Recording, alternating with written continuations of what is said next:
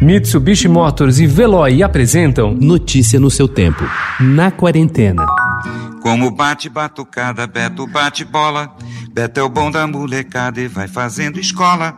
Tira de letra pelada com bola de meia. Disse adeus à namorada, lua é bola cheia. O cantor, compositor e cineasta Sérgio Ricardo morreu na manhã de quinta-feira aos 88 anos na zona sul do Rio. A causa da morte foi insuficiência cardíaca. Sua saúde estava fragilizada desde que ele havia fraturado o fêmur em outubro de 2019. Sérgio estava internado havia quatro meses após ter contraído Covid-19, mas ele já tinha se recuperado da doença. Uma das figuras mais importantes da MPB, na era da militância pelo retorno da democracia nos anos de ditadura, Sérgio se tornou célebre, sobretudo a partir de 1967, quando foi vaiado ao participar do terceiro Festival da Música Brasileira, ao concorrer com a canção Beto Bom de Bola, considerada difícil por alguns jurados e de menor apelo popular do que sua concorrente Maria Carnaval e Cinzas, defendida por Roberto Carlos. Save the passengers.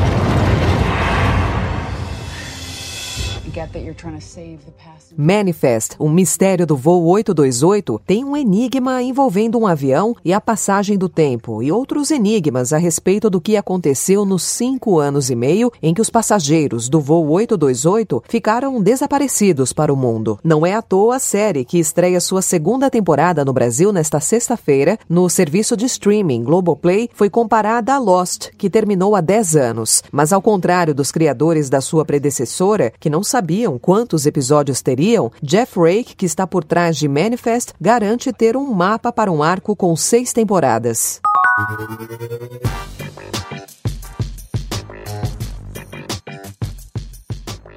Simples nem sempre quer dizer fácil. Pelo contrário, preparar um PF, o nosso querido prato feito, digno de boteco, é um desafio para muitos cozinheiros. Há quem domine fazer um espaguete à carbonara, mas não acerte no arroz branco soltinho. Quando se trata do feijão, só de ter que lidar com a panela de pressão, para muitos, já é o primeiro obstáculo para alcançar o tão sonhado feijão caldoso e bem temperadinho. Até mesmo o bife, que na teoria basta grelhar, esconde alguns truques para ficar no ponto perfeito, com crosta crocante e interior suculento. Em paladar.estadão.com.br há dicas para que todo mundo saiba preparar um PF de respeito.